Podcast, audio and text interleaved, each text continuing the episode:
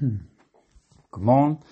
Velkommen til morgendagten. I dag så skal vi læse fra 2. Korintherbrev, og vi skal læse fra kapitel 8, og så fra vers 7 og fremad. Men ligesom I er rige på alt, på tro og tale og kundskab og al beslutsomhed og på den kærlighed, vi har vagt hos jer, må I også vise jeres rigdom i denne indsamling. Jeg siger det ikke som befaling, men fordi jeg ved hjælp af andres beslutning vil prøve, om også jeres kærlighed er ægte. Og I kender var Herre Jesu Kristi nåde. At han for hans nåde skyld blev fattig, skønt han var rig. For at I kunne blive rige ved hans fattigdom. Men min mening giver jeg hermed til kende. Det er til jeres eget bedste, da I jo allerede i fjor ikke blot satte indsamlingen i gang, men også satte al jeres vilje ind på den. Bring den nu også til afslutning, for at I kan fuldføre efter evne, på samme måde som I så beredvilligt begyndte. For når den gode vilje er til stede, påskyndes den i forhold til, hvad den evner, ikke i forhold til, hvad man ikke evner. Det er jo ikke for, at andre kan få det lettere, og I får besvær, men for, at der kan være ligevægt. For øjeblikket må jeres overflod afhjælpe de andres mangel, for at deres overflod til gengæld kan afhjælpe jeres mangel. Så bliver der ligevægt. Som der står skrevet, den, der har samlet meget, havde ikke for meget, og den, der har samlet lidt, havde ikke for lidt. Amen. Vi kommer ind her i teksten, hvor Paulus er i gang med at, at lave en indsamling til Jerusalem, hvor de er presset og har behov for, for en gave og kæmper. Og øh, nu snakker han så med kontamændigheden, som har været med på at samle ind til den. Og, øh, og Paulus er meget direkte. Han spørger meget direkte og øh, udfordrer dem, dem til at give. Og det, som vi lige skal starte med at se på, han starter med at sige, at, øh, at I også må vise jeres rigdom i denne indsamling. I også må vise jeres rigdom i denne indsamling. Jeg tænker lidt på at vide, hvad korinterne har hørt, når de har, når de har hørt, at Paulus kalder dem, siger, at de er rige. Jeg er ikke sikker på, at de har oplevet det sådan. Øh, måske kan du selv genkende det, hvis der er en, der sagde det til dig. Nu skal du vise din rigdom ved at give til den her indsamling, eller til at give til, til andre mennesker. Der er sådan en, både træ, går han lige lidt længere ind over dørtaslen, end han burde. Men også så rammer det også den del af os, som måske ikke føler os rig. Vi, jeg tror lige meget, hvad vores økonomi er, hvor meget vi har, så har vi jo ofte udviklet en måde, hvor vi, hvor vi får brugt alle pengene. Eller hvor alle pengene har i hvert fald sin plads, om det så er en, en opsparing eller noget andet. Så det er ikke sikkert, at vores identitet er, at vi føler os ret rige. Men Paulus han sammenligner dem med dem, som er i Jerusalem lige nu.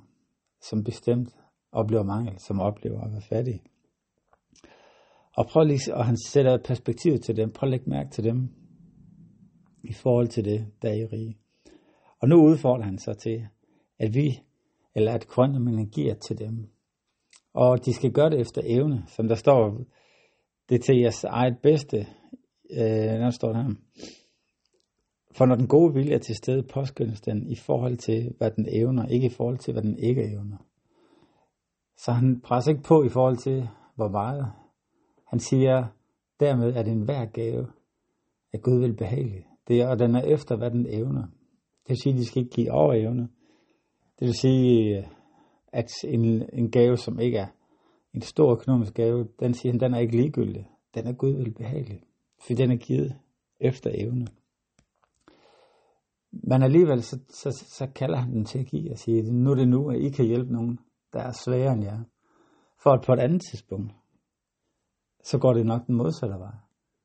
Så kan der være andre tidspunkter, hvor det er jer, der oplever mangel. Men der vil velsignelsen så komme for en af de andre. Paulus' grundargument i den her, den er, at han peger hen på Jesus. Der står her, her han siger, at og I kender vor Herre Jesus Kristi, at han for jeres skyld blev fattig, skøn han var rig, for at I kunne blive rige ved hans fattigdom. Det er bagbilledet, som Paulus han taler på. Start med at kigge på Jesus, og lad ham være jeres forbillede. Han blev fattig, for at I kunne blive rige. Han blev fattig for at I kunne blive rige skønt han var rig. Mm. Og her til morgen, så er det den så er det det billede, vi kan tegne op. Og kigge ind på Jesus. Så Jesus, hvor, hvad var din tilgang til at være givende? Og spørge os selv, spørge Jesus, her, når du blev fattig for, at jeg kunne blive rig, her, hvordan skal det påvirke mig? Her hjælp mig til at, at lade det billede påvirke mig hjælpe mig til at, at kunne give afkald på noget af mit, for at kunne hjælpe andre, som har mindre end mig. Ja, lad os bede sammen. Jesus, tak, at du blev fattig for, at vi kunne blive rige. Og her tak, at du har gjort os rige på mange måder her. Her du har givet os så meget her. Hjælp os til at kunne se på det, du har givet, og ikke på det, vi mangler. Og her hjælp os til at kunne give gavmildt til mennesker, som mangler noget, til formål, som er større end os. Her hjælp os til at se, at enhver gave er dig velbehagelig. Det er efter evne, ikke efter, efter noget andet, men efter hvad vi har. Det beder dig om hjælp til Jesu navn. Amen. Amen. Håber, at I får en rigtig dejlig dag.